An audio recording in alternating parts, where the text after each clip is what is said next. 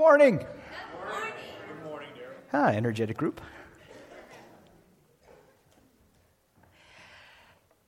If, you, if I were to ask you about a time in your life when you suffered, what would come to mind? When I asked myself that question, about the uh, first thing that really jumped to my mind was uh, in January of 2002. My family and I had been visiting Newfoundland. It was wonderful family, Christmas time. We're driving back to Pennsylvania. We're somewhere in the middle of Newfoundland, and a little unsettling discomfort that I had been having in my abdominal area began to flare into something more resembling excruciating pain. It got worse and worse to the point where I couldn't drive. Tracy took over, and I began to think about how we were going to make this work. How am I going to get to the ferry on time? This is really important when you're traveling off the island because you have limited windows of opportunity to travel. Being a tough guy, I can't believe you're not laughing. uh, on cue, very good. I decided I'm going to gut this out, get to the boat, get across. We managed to do that. We're off the ferry. I am very uncomfortable. I haven't slept. I can barely eat. I um, can't get comfortable. I'm wandering. I'm pacing, just trying to find comfortable. Anyway, we get to the point where I can't do this anymore, and our plan is, is that we're going to stop. Tracy, was it Moncton or St. John? I can't even remember. St. John. It was a blur, a haze, where Tracy had family fr- friends in St. John where we could stop and get some help. They took me to the hospital.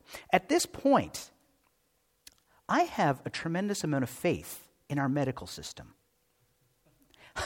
All of my hope is in the doctors. I've never met them. I've never been to the hospital in St. John. I have no idea, right? But I trust that these guys are somebody is going to be able to do something. They have to. I am in the emerge in St. John. I am waiting, of course. Why? Because I'm in emerge. And apparently the guy who had the heart attack goes first. Go figure. But eventually they see me. I think it's been about 36 hours. I haven't slept. I mean, like, and, and I, I'm a little fidgety maybe sometimes. Can you imagine me after 36 hours, like in this t- little cu- cubicle treatment room, bouncing off the walls? So I'm just, oh, beside myself. I think if the doctor had walked in at that point and said to me, I'm sorry, we can't help you, I probably would have had a nervous breakdown. Fortunately, that's not how the story ended. They had run some tests. The doctor comes in and says, Yep, you've got all the classic signs of a kidney stone. Huh, I heard they were painful. the treatment worked. Everything turned out okay. That was what jumped to my mind when I thought of suffering. What comes to yours? Maybe it was physical, but it could also have been mental or emotional. We talk about the suffer, suffering, the loss of a loved one. Maybe you have suffered extreme discouragement. Perhaps you suffer with mental health challenges, things like depression and anxiety. It's all legit. But let me ask you this question. When I, when I start talking about this, did anyone think about a time when they suffered for being a Christian?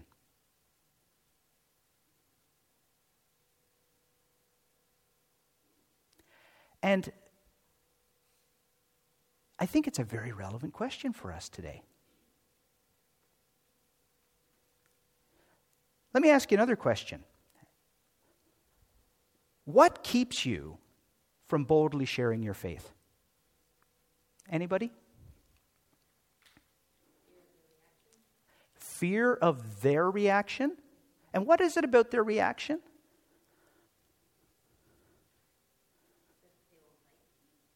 Okay. Okay. So some fear of the consequences of rejection. Is that a. Okay. Any, any other thoughts? Fear of. Okay. And why, why is that a fear? Or. Mm-hmm.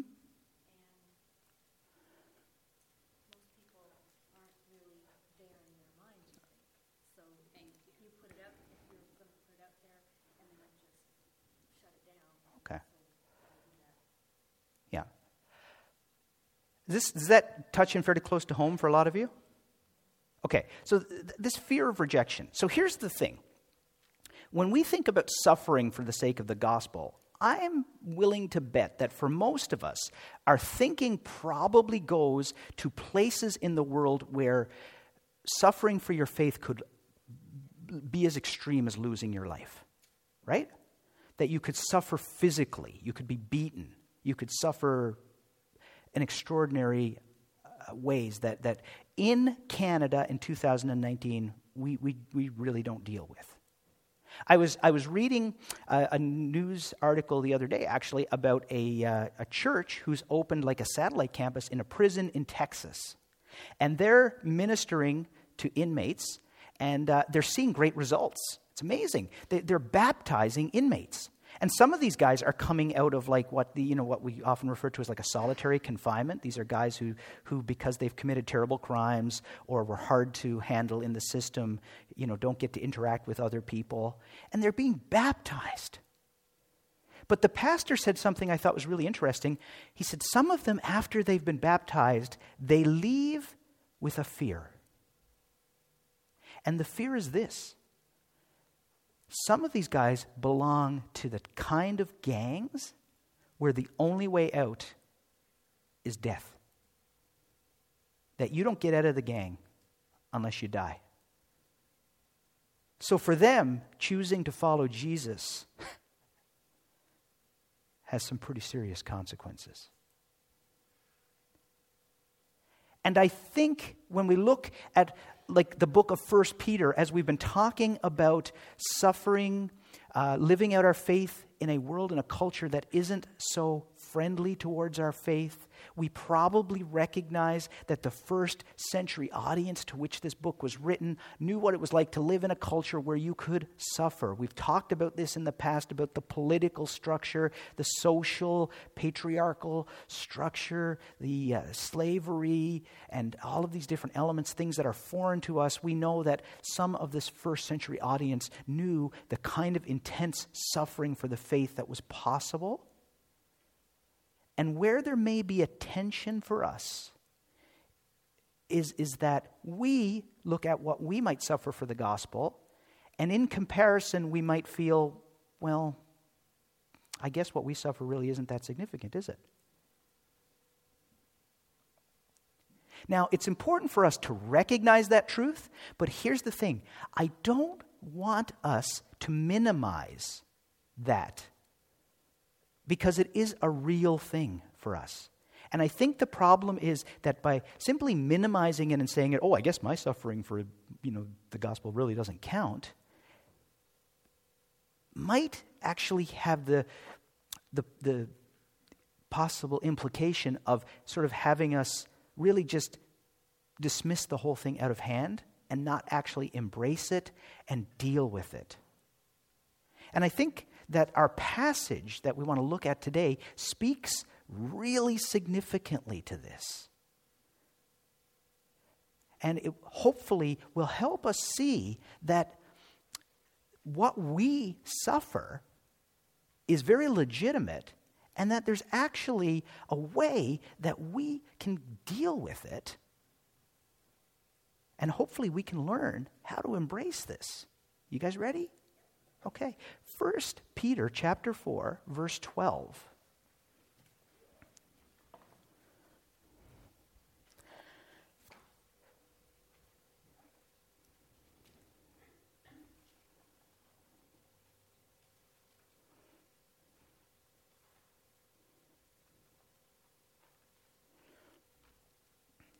Sorry, my computer, my phone is talking so fast I can't even understand it. Dear friends, do not be surprised by the fiery ordeal that has come on you to test you as though something strange were happening to you. Now, this is a really important verse. If you like marking your Bible, this is a good one to mark. Because if you study this in, in depth and really understand what it means, it has significant implications. Don't be surprised. okay? Why is Peter coming back to this topic of suffering again? It's because he wants to exhort his reader to not be surprised when this happens. It's not a question in Peter's mind of if this is going to happen, it's just a question of when. And I think that we need to be really careful about this because there are occasions when we might fall into the trap of sort of sharing the gospel with people in a way that presents the gospel as all blue skies and sunshine. Oh, just follow Jesus, he'll take care of all your problems. That isn't actually the case. There, there's, there are teachers, I, you've probably heard uh, uh, the term the prosperity gospel. I don't need to go too far into it today, but the idea that there are people who teach that somehow that following Jesus has material benefit. That if you follow Jesus, you, you, you will, the result of following Jesus will be prosperity. You will have health and wealth. Okay? I'm pretty sure that those teachers do not have First Peter in their Bible. And probably other, a few other really important verses. Peter tells us don't be surprised by this. It is going to happen. And I don't know if you caught this part, but don't be surprised. And what's the word he uses? This is a test. This is part of God's sovereign plan for us. That we shouldn't be surprised because God certainly isn't. And God is actually using this.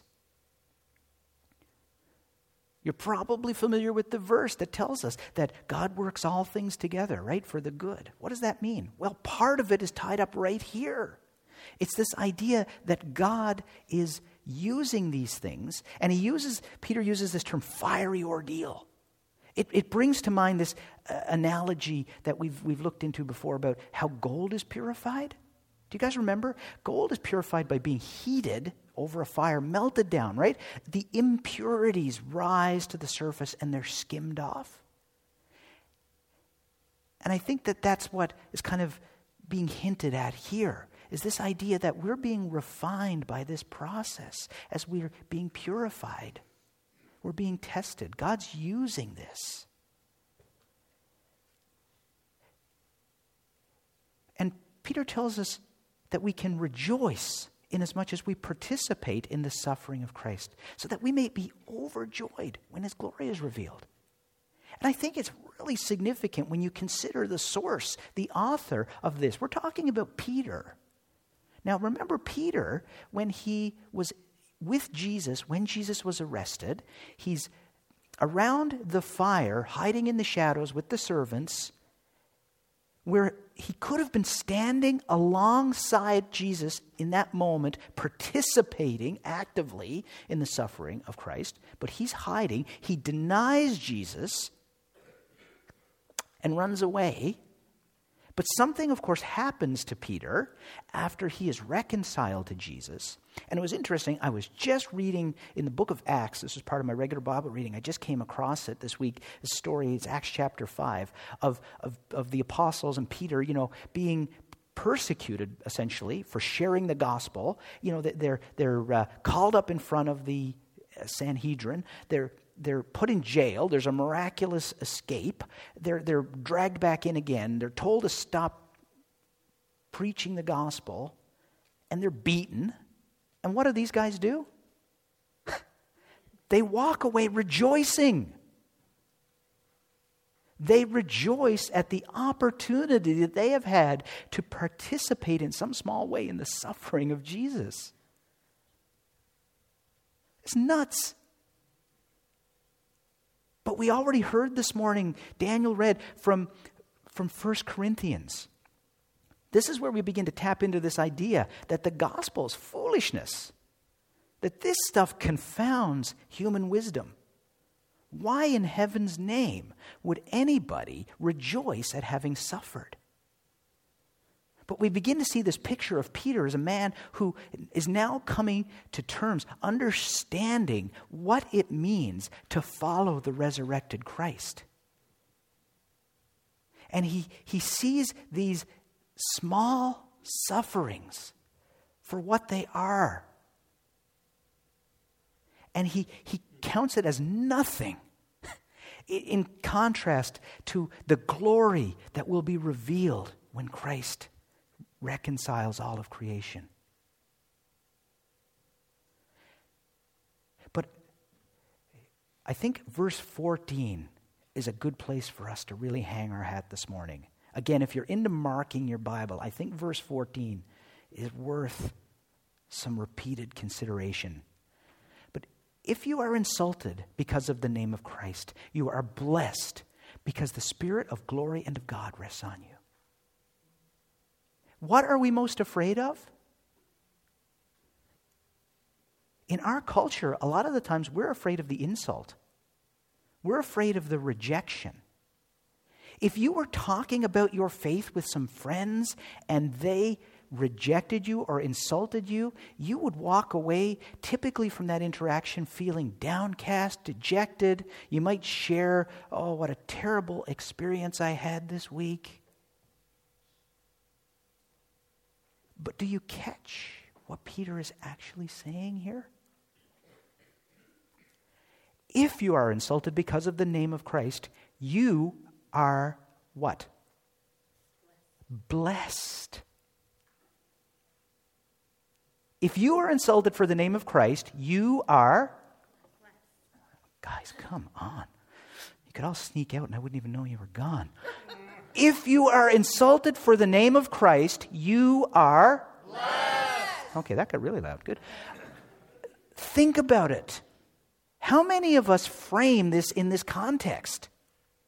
That we're blessed by, because we're insulted for the name of Christ. Can you imagine having an interaction with somebody you know where you become you get that sense of having been insulted for the name of Christ and you walk away from that interaction not downcast, not dejected, but you're like, "Yes! I got insulted for Jesus." Can you imagine coming in here next Sunday and standing up in the sharing time and saying, Guys, I had the most amazing week. I got insulted three times. It's foolishness. It's complete and utter lunacy by the world standards, but not by God's standards. If you are insulted, for the name of Christ. Okay, but here's the point that I want to anchor that to. In verse 15, if you suffer, it should not be as a murderer or a thief or any other kind of criminal or even as a meddler. Peter's made this kind of distinction before that there's legitimate suffering that we go through as a result of our actions. It's called consequences, right? And, and he uses the strong language as a murderer or a thief or any other sort of criminal. But do you see what he tags on the end? Or even as a meddler? What's a meddler? Someone who meddles? I don't know, busybody, right? Somebody gets another involved in another. You know, if I was paraphrasing it, you know what I think I'd say? I would say, or even as a jerk. And here's why. Because I know people Christians, people who report to be followers of Christ, who are jerks. And I am intentionally being that blunt. Okay? They are obnoxious. And they share their faith in obnoxious ways, and they're just jerky people. And you know what kind of response that brings? That's the consequence of that type of interaction. So if you suffer for being a follower of Jesus, you are blessed. If you suffer for being a jerk, you're a jerk. Okay? And I want you to keep that in mind. Verse 16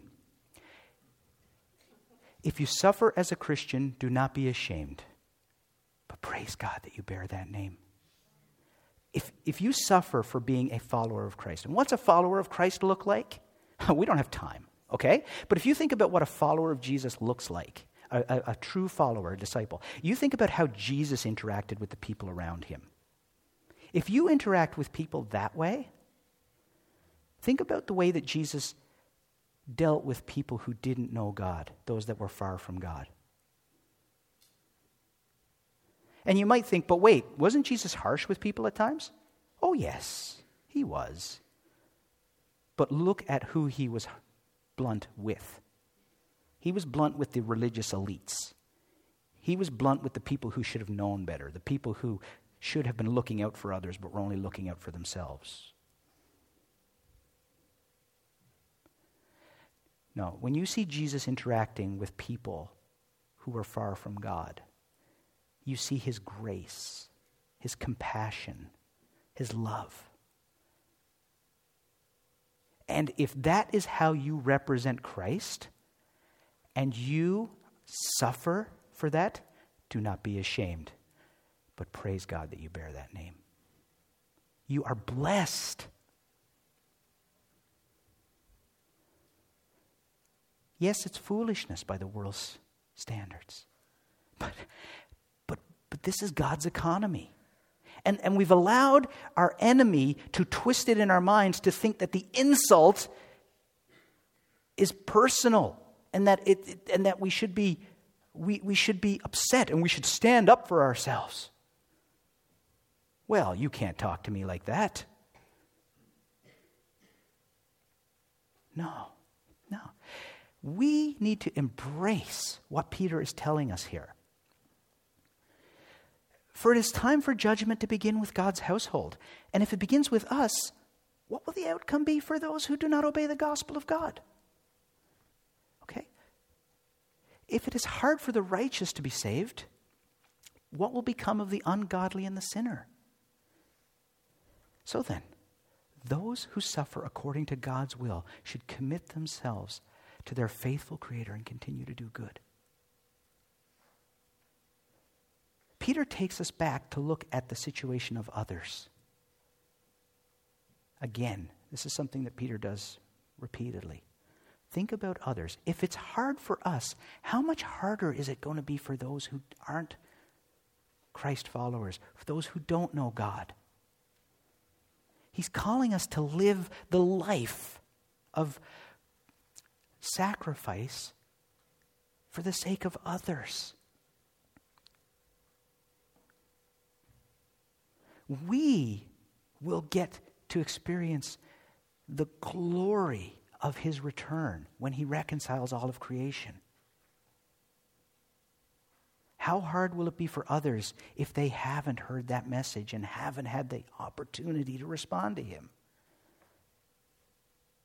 It's, it's, it's the continuing challenge that we face.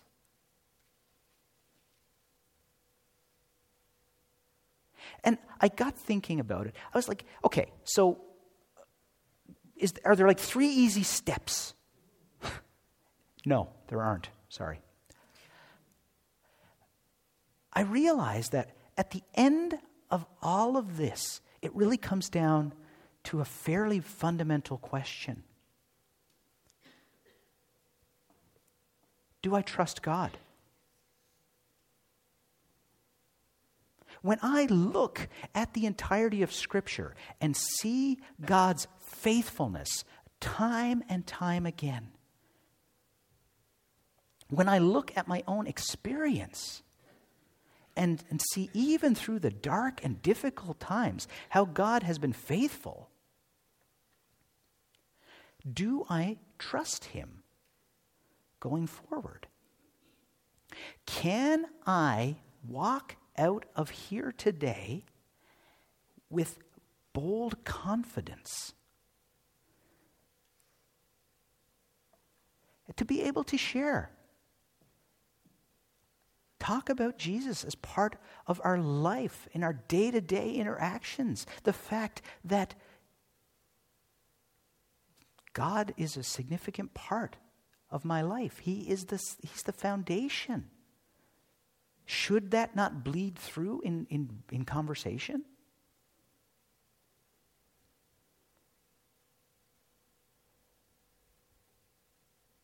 And yet we continue to hide, right?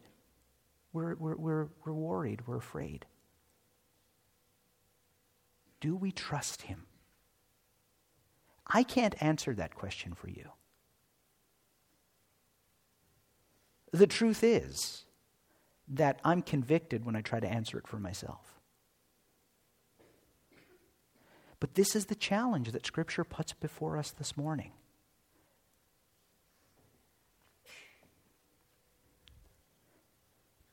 Father, as we contemplate your word today,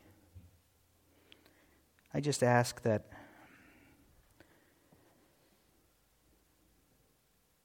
we would reflect on this passage and consider whether or not we trust you, whether or not we believe that what is written is true and that you would help us to apply it in our lives. In Jesus' name, amen.